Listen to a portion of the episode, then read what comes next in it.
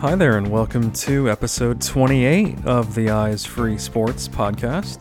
My name is Greg Lindberg, your host here with you. Here on episode 28, we are speaking about blind skiing, uh, which we also did on episode 27, the last episode, which was on backcountry skiing. But uh, this episode is going to be focusing on cross country skiing, and we are diving into Ski for Light, which is an organization based here in the US so that's been around for several decades now and uh, puts on some amazing programs and opportunities to get blind and visually impaired uh, skiers into cross country skiing. So let's uh, put on the skis and uh, dive right on into episode 28.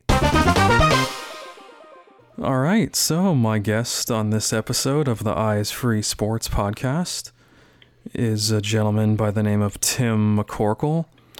And Tim is the president of Ski for Light Incorporated. Tim, welcome to the podcast.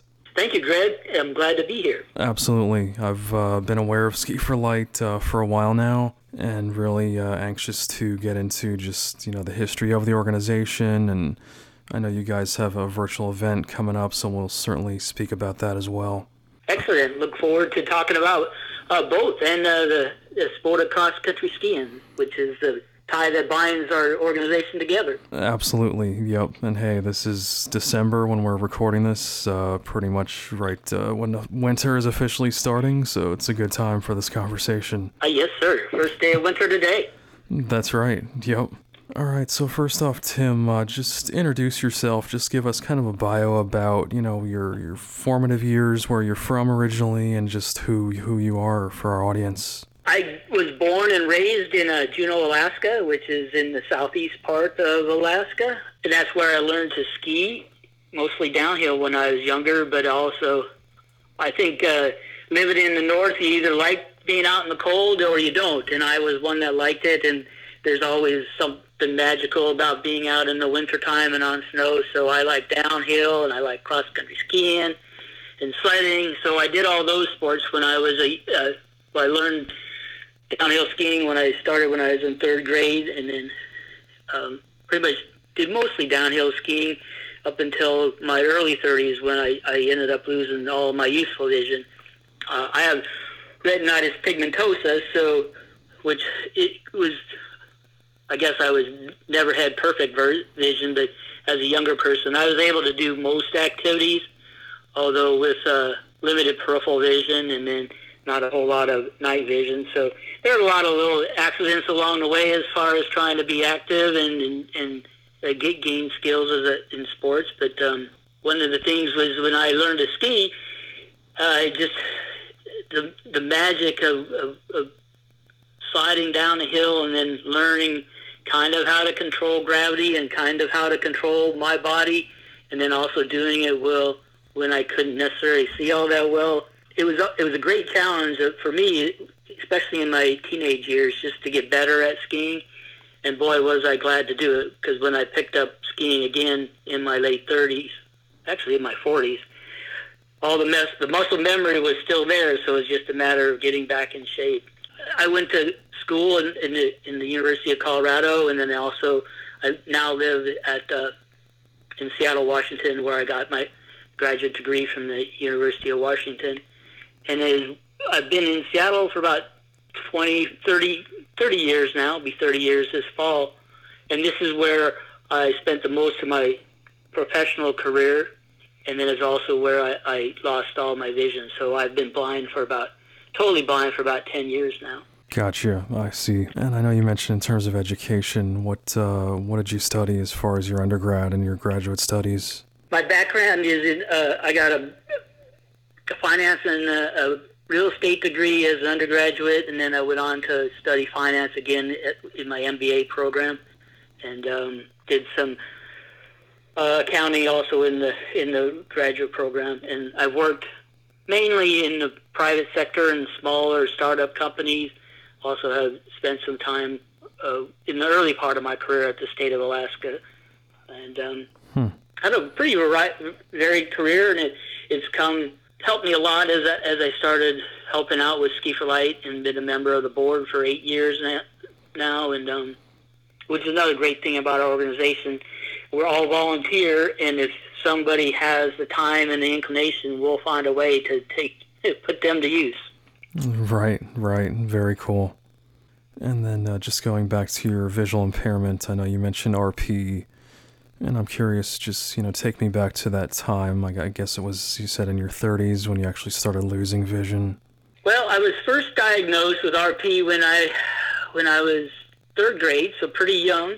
Oh, wow. Um, all I really knew is I couldn't, at that point in time, is that I could not see at night very well. Definitely not like my friends. So I was always tripping over things, or when we'd even go hiking in the woods, which there are a lot of woods in southeast Alaska. I was always stumbling over things, whereas my friends weren't. Hmm.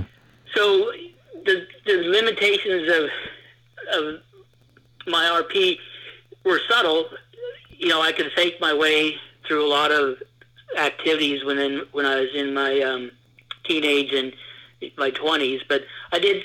I was able to drive up until I, into my 30s, but uh, I gave up driving at night when I was 20. So it was an incremental loss, and then I started giving up a lot of the sports I really loved in my late 20s and 30s. So once I had a crash on a bike that I knew was due, due to my lack of vision, I quit riding my bicycle.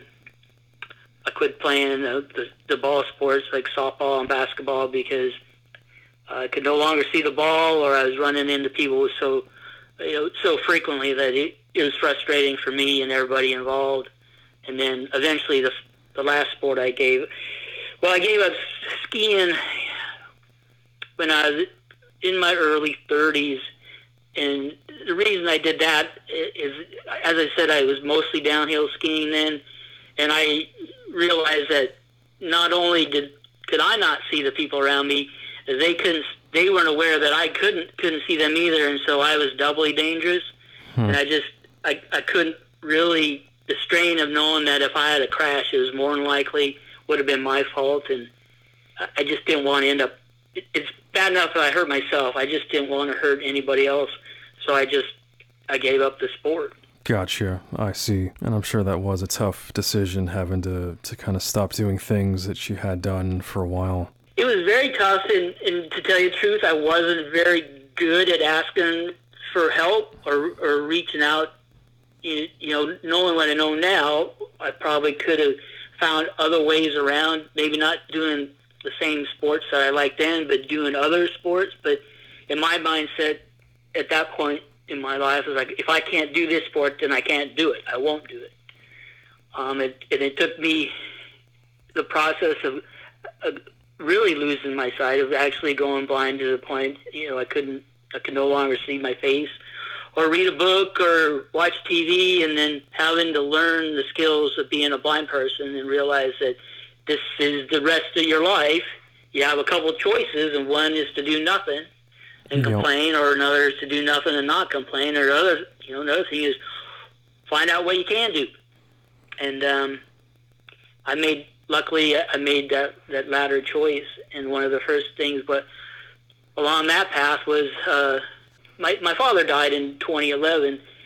And during that summer, I was feeling sorry for myself and, and because I, you know, I missed my, my dad and, and, but he, he believed in me all the way through. I just not sure, was never quite sure how to put his belief into my actions. But then during the, the summer after he passed away, I, I started thinking that he, he would be really mad at me if I gave up my dreams along with his dreams for me. So hmm. I started looking around for uh, activities I could do as a blind person. And one day I, I uh, just Googled on cross country skiing and, and blind. And the first thing that came up was this organi- organization called Ski for Light. And I had, as I said, I had cross country skied in my younger years, but it wasn't the primary type of skiing that I, I did. Sure. But the prospect of getting out on snow again and getting out of the city and getting into the mountains, you know, like, well, I think I can still ski, but I'll never know if I don't try. You know, there's no adventure if you can't get out, get beyond your front door. And so I forced myself to go to that first event in 2012, and um, it was a magic, is a is a, a, a life changing experience for me. Just to once again to feel that I was capable on snow and capable of skiing, and also was able to meet a bunch of other like minded people, blind and sighted, that really wanted to experience life, wanted to share their love, share the mountains, share the snow, share skiing, and share their experience with other people, which was uh, it did change the course of my life. Wow, that's pretty powerful, and I appreciate that insight. Just, you know, it sounds like once you discovered and, and kind of stumbled upon Ski for Light and an organization like this, just knowing that something out there existed like that, and then actually getting that experience, you know, to go to the event, and it must have just given you such a different mindset and attitude. Oh, without without a doubt. Um, I, I every after I still marvel at the end of every ski season how much better I am at navigating hmm. just in the city with my cane. How much how how better my balance is, my spatial awareness. Because yeah, I just think you know we got to you know our brain and our body needs that exercise. It needs to have the puzzle of how to stay in balance as you're moving under uh, uncertain terrain. And the more you challenge it, the more the skills are built up and then then a great thing about our body, humans, is that we expand that not that that those abilities into other areas, and so it's for me that's one of the beauties of the sport. You know, especially the way we do cross country skiing is we ski on groomed trails, and then there are tracks cut into those trails, but each this, the blind person is in one set of tracks, and the the guide is in another. So really, we're skiing independent of each other except for the guide is beside or in front or behind, but not very far usually, pretty within hearing distance. And so they're narrating the trail ahead of me, but the rest of it is up to me to pay attention to them and to decipher what they're telling telling me with what I my, I'm feeling with my skis as far as the terrain, whether we're going up or down in a corner, what the snow conditions are like, and I just think that puzzle the communicate, understanding the communication, and then, then also working out what is happening that I can't see, but I'm getting the information. Just I need to process it and then react to it, and that just applies, I think, so much in life. Exactly, no doubt. Very interesting. And uh, if you could just speak a little more, you know, a little more in depth about what type of information, what specifically are these guides communicating to the blind skier? It's usually a, a pretty much a running conversation, either telling you when we're first starting out with, especially with a new guide, there's a lot of communication more so from the guide to the skier rather than two way. But the guide is usually getting us oriented to the to the tracks because one of the, for me the when I first start out the very act of trying to get my both skis into the into the tracks without spending a minute and a half fumbling around because you can be standing right on top of the tracks, which are cut in the snow, but if you're not really, your skis aren't oriented in the same direction as the track, you may never, well, you'll find them, but it can take a long time. Hmm. So they're, they're working to get you positioned so you can get your skis into the track. And then as you're skiing along, they'll be calling out the trail ahead. So they'll, if, it, if you're going at a quick pace, they'll be telling you you know how what's immediately ahead of you, whether the, you're going into a left-hand turn or a right-hand turn.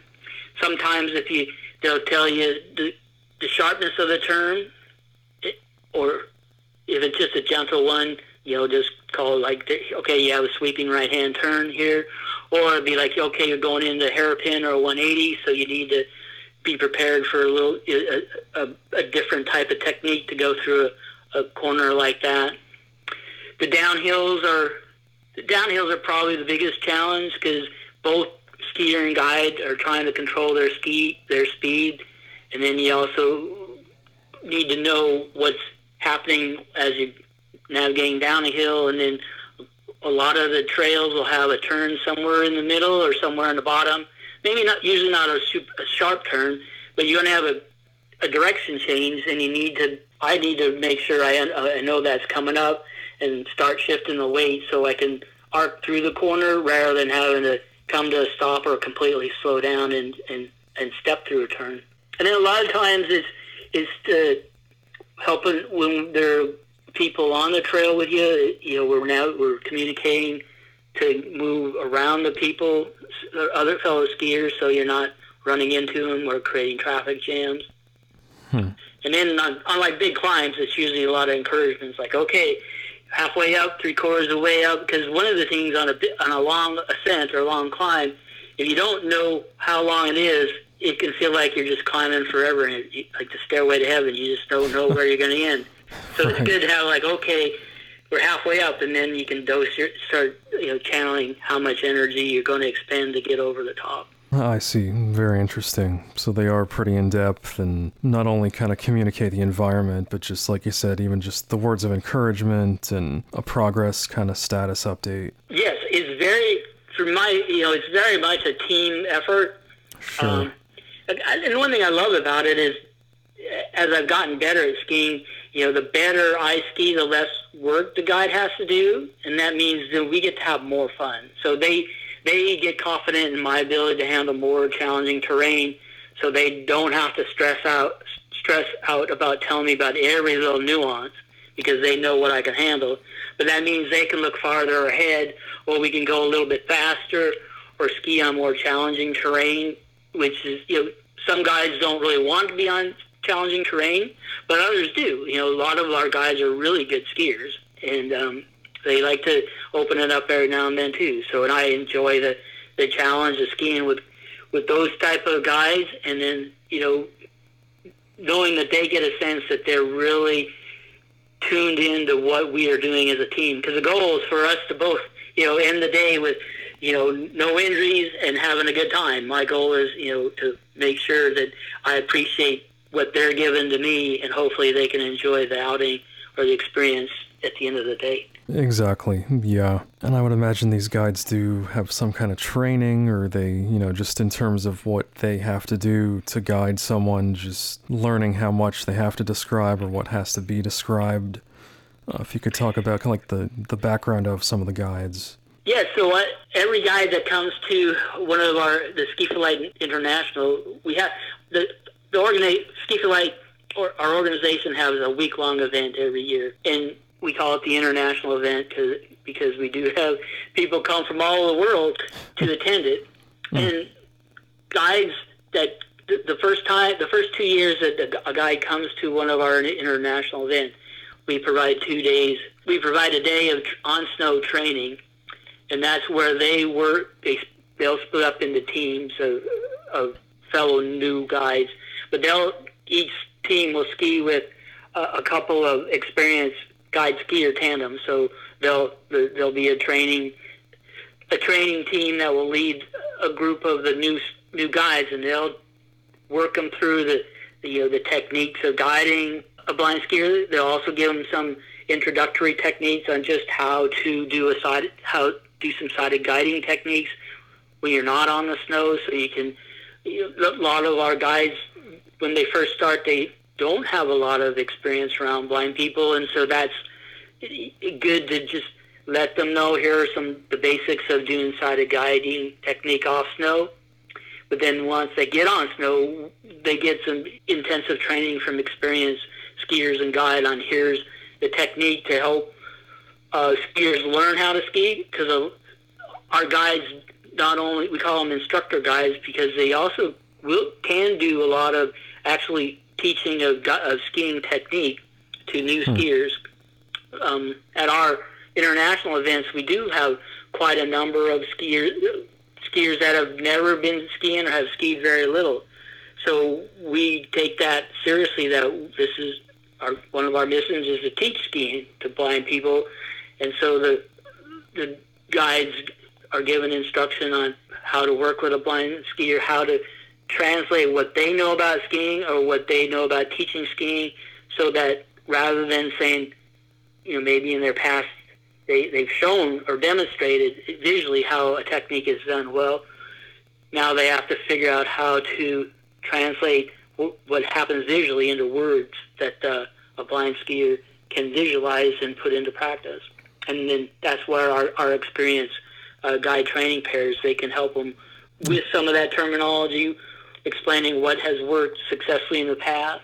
And then at our events, we try to pair uh, new guides up with experienced skiers because that way they're they can practice their guiding technique with somebody who has already ex- has experience being guided, and that can help the guide come up to speed as a guide quicker, and they can learn from somebody who's skied quite a bit and, and give them feedback on what information they need, a blind person needs to know, and when to make it the most successful skiing outing for the pair of them. Gotcha. Very cool. So there is quite a formal process, it sounds like, in place to, to match up, like you said, the guide with the skier and, and just the backgrounds of both individuals and, and how that all comes together. Yes, we um, normally at one of our events we have somewhere around 225, 240 skiers total. So we would probably hmm. have somewhere in the neighborhood of 100 to 110 blind or mobility impaired skiers, and then another 110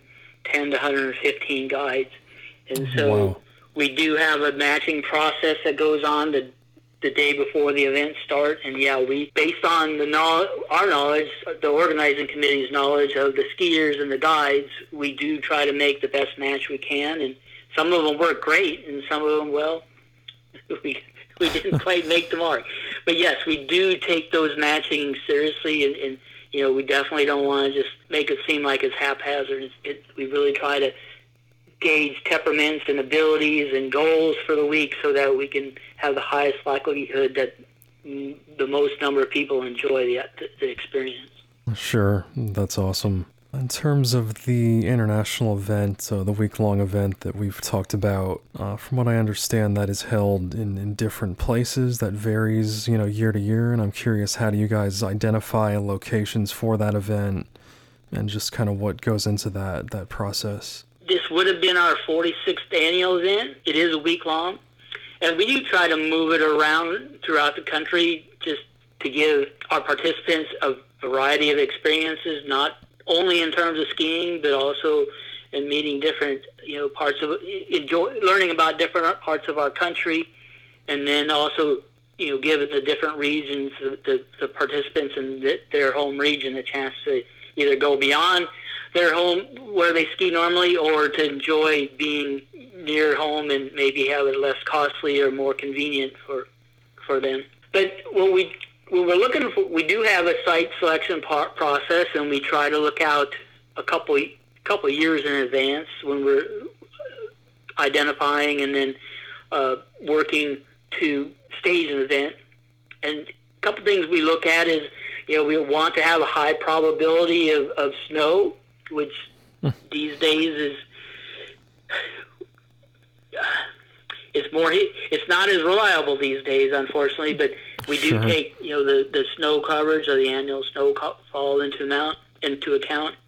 And the other thing we also look at, we do have a pretty big group. Normally, we bring somewhere between 250 and 275 people, and we we like to stay, if possible, all in one event hotel, so that we're we do have a vibrant social program that takes place when we're not skiing. So we want to have a, a staging area so where we can all eat the, we, eat group meals at breakfast and dinner, and then we have uh, evening programs and uh, special interest sessions in the afternoon to bridge the time between skiing and dinner. So that that's one of the constraining factors is, is can we find a big enough event hotel that is within the price range of our participants in an area that has reliable snow. Yeah, that's that's definitely a lot of factors you have to account for, obviously. Yeah. As far as the social connections, I know, for example, I play beep baseball. I've tried some other sports.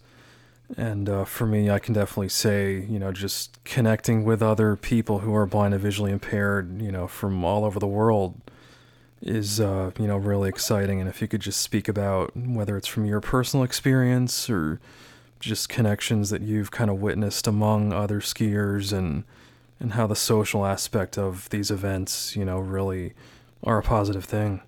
Oh yeah, I, I you know one I think a really fantastic ex- part about Ski for Light is we're virtually half blind people and half sighted. And the sighted people are there because they want to share what they do with with blind people. But then pretty soon you come to realize it's not about being. You know, our event is not. It, it, there are blind people there, but we don't focus on that blindness all that much. It's really about the second. Our motto is skiing, sharing, learning and we really, after a while, it really is about this sharing and learning. We we spend a lot of time together, and it's usually that the sighted and the blind folks are mixing with each other.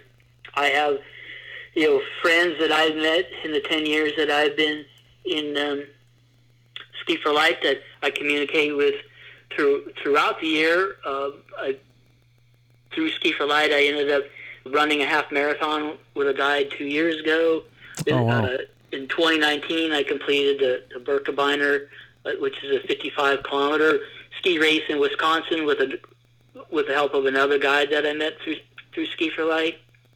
Um, I have a friend here that lives in Washington State, and he he's a he's a guide, and he either will be he drives he likes to go out on the road and take road trips, but he'll stop along the way to meet people that he's he's met at, at Ski for Light, and that's very common.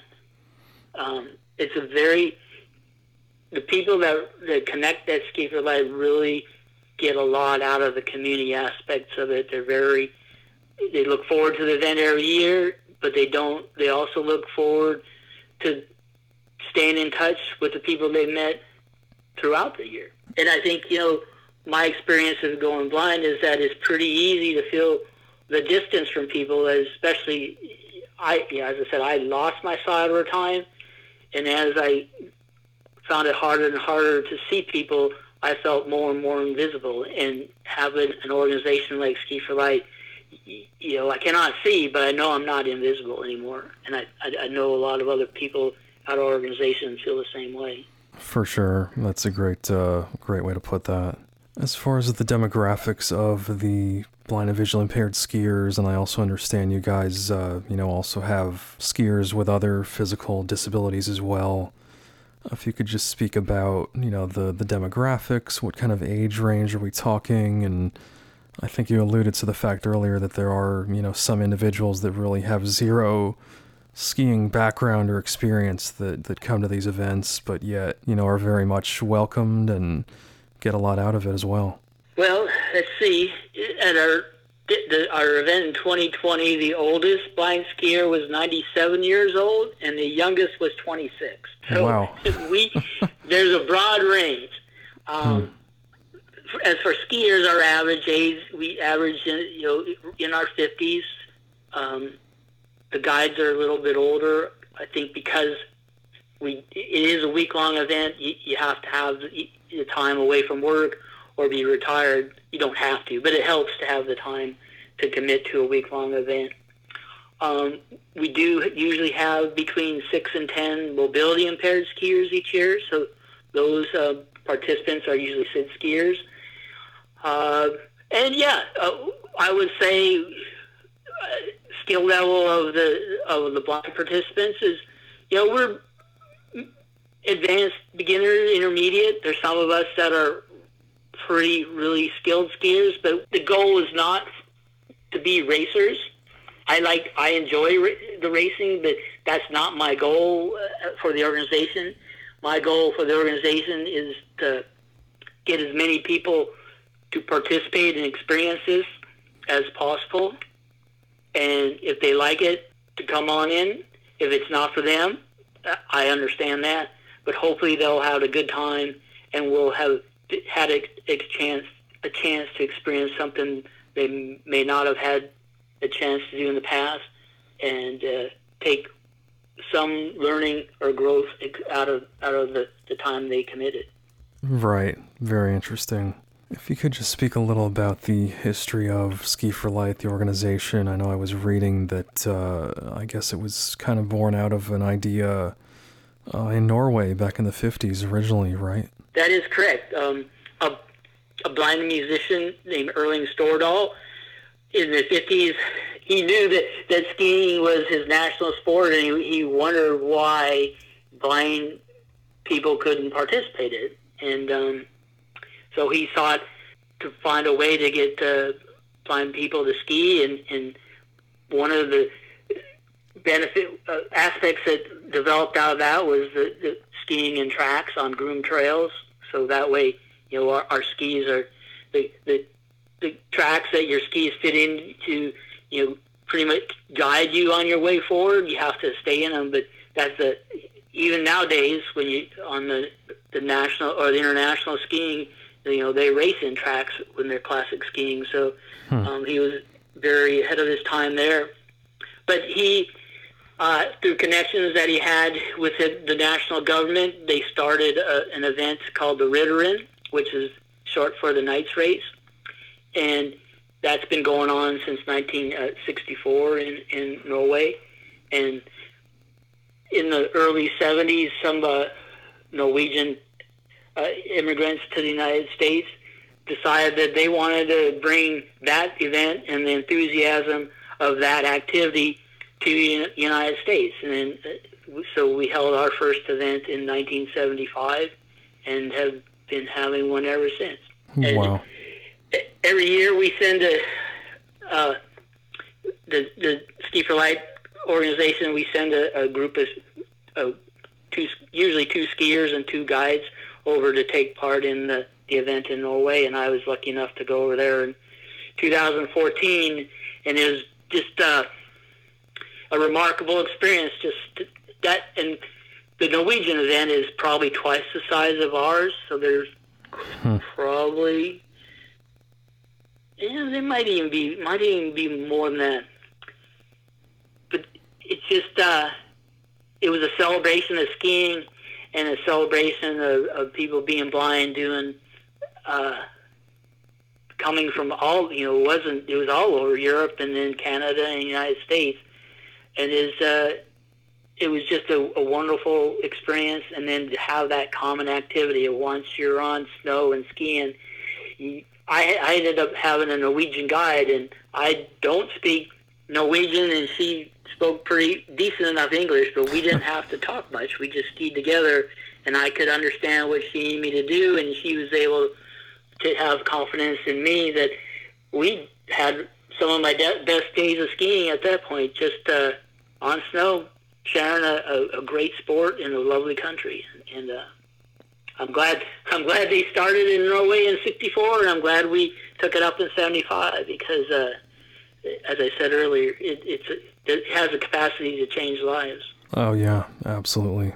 Um, obviously, COVID nineteen has uh, you know impacted our world and, and events, you know, especially in person events in so many ways, and uh, you know probably will continue to do to do so in 2021 at least for some time. And I understand that Ski for Light uh, has moved the annual event uh, virtually for 2021. And if you could just talk about you know the the decisions behind that uh, you know, the discussions and how that was decided upon and, and just what that event is going to look like? Yes. Um, we were originally scheduled to have our event um, the last week of January at Snow Mountain Ranch in Colorado, but um, early back in uh, May and June of this year, when it it looked, it became apparent that this was going to be a longer term problem with COVID than rather than a short term uh, our board of directors sought some guidelines from the, the World Health Organization, the U.S. Olympic and Paralympic committees, and then also did research with the Colorado Department of Public Health. And we we created, you know, distilled the documents that the best information that we could find. We consulted. We have a number of, of medical doctors who are guides in our organization, and so we hmm. consulted with them to get their insights and best recommendations. And then we took the best information and guidelines that we could find, analyzed our knowledge of what our event would entails. It's a very we are constantly in close proximity with each other by the very nature of of of how of skiing where the guide and skier are pretty are, are, are in close contact when we're during off hours there's a lot of mingling either at special interest sessions or in dances or at dinner time. Our demographic tends to be a little bit older, and especially, and then we have some of our blind participants and some of our guys having some of the other co-contributing factors that make them made it dangerous for their health. And we made the decision that we didn't think we could safely hold the event, and we made decided that we didn't want to go away for a year. Our community, you know, it was important to our board that we have some type of event to bridge to bridge one winter to the next, and so that's why we decided on having our virtual event, which will be start on the 27th of January and go uh, through the 30th of January, and it will have some similar features of our normal event, but obviously we won't be in person and we won't be out on snow skiing together. Right. Very interesting.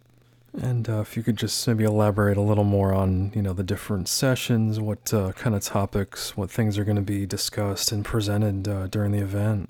We're based on skiing, so one of you know, we're, the goal is to be active, to encourage our community, our members to be active in their lives, even if they're not going to be at an event. So each of the days that uh, we during our virtual event, we're going to have yoga or stretching sessions.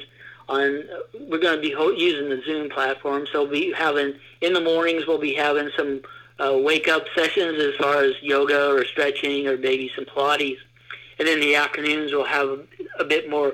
Uh, also on on um, Zoom, we'll have some sessions that are mu- a little bit more vigorous. In uh, one session that we're planning, it will be focusing on how to use like a, say a resistance band or a sport cord to work on your ski uh, cross country skiing technique. Hmm. Then we will have special interest sessions, which will be group meetings over the internet, and a couple of one, one will be about giving people who haven't guided a chance to ask questions about what it's like to guide a blind person. So we'll have a panel of experienced Ski for Light guides that will be doing a presentation, but they'll also be taking questions from the from the assembled community on the Zoom meeting. We'll have a similar session for about uh, what it's like to be a blind skier. So maybe eh, folks that are have heard about Ski for Light or heard about cross country skiing for a blind person, but they have never had, a, you know, never really known who to ask or where to get more information. So we look to give them an opportunity to ask, learn more and ask questions. Um, we'll have some sessions about the Norwegian event. We do have it, do retain a strong connection to uh, Norway, and especially through the Sons of Norway or uh, international organization, which has been uh, a partner with us for since the inception. So it's important that we, you know, help other people, help folks know that this, you know, our organization it does it doesn't exist in a vacuum. There are a lot of people that work to make our organization successful, and the Sons of Norway and the Norwegians are, have been instrumental in that. And we'll have a, I believe we're going to have a show on how to bake on baking some sourdough bread. So going to do that'll nice. be interesting. Yeah. Uh, and then one of our um, members participated in the uh, Ironman Louisville, the Louisville Ironman a few years ago. So he's going to give uh, a presentation on his experience of preparing for that. Hmm. Um, our goal with this event is to try to give everybody participating a flavor of what a ski for light is, even if we can't ski. So we're going to make it have it unique, and we're going to give a little of our history. We're going to have some exercise involved. We're going to encourage all the per- all participants to uh, set some exercise goals for the week, whatever you know, method they want to choose. Log those uh, results, and and we'll give them shout outs for whatever they do achieve through the week because again, it's it's it's not is the participation is the critical thing. I think in you know in in life in general. You know, it's as I said before, we can sit at home and do nothing, but that uh, that gets pretty dull. So it's get, doing something, participating a little bit, is better than nothing at all, and we'll we'll recognize that. Right. Very well said. And uh, it's it's awesome that you guys you know can still put on an event like this and allow everyone to connect. You know, in spite of not being able to do so in person. Um, so I'm definitely personally excited about this event. I did register and uh, really look forward to the information as someone hopefully someday can actually attend in person and get uh, get those skis on. Oh, absolutely. I think you know there's a good chance we get anybody to attend. They're gonna we can they're gonna have a good time, uh-huh. and they may just find a sport that uh, that resonates with them, and then then it can be you know for a lifetime thing. And then again, for me, it has led me far beyond what I ever imagined. I mean, it was wonderful to be able to ski again, but it's even more wonderful to be participating in life in a fuller way than I had been. Absolutely, no question.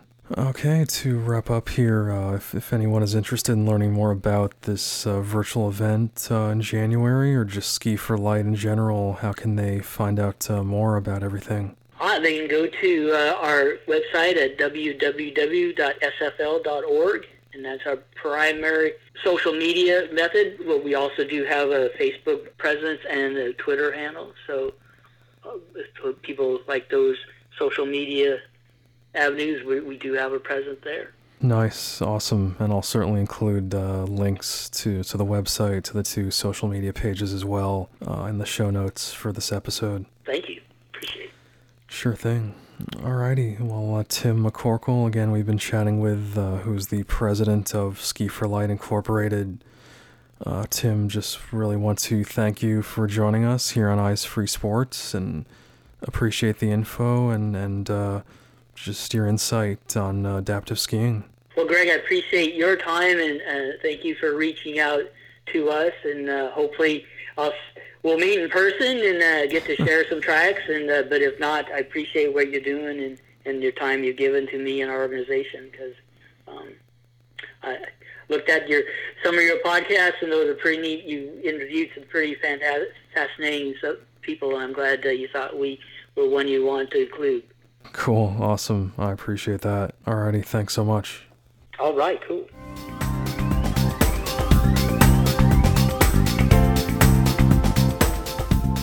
Be sure to follow the Eyes Free Sports podcast at facebook.com slash eyesfreesports and on Twitter at eyesfreesports.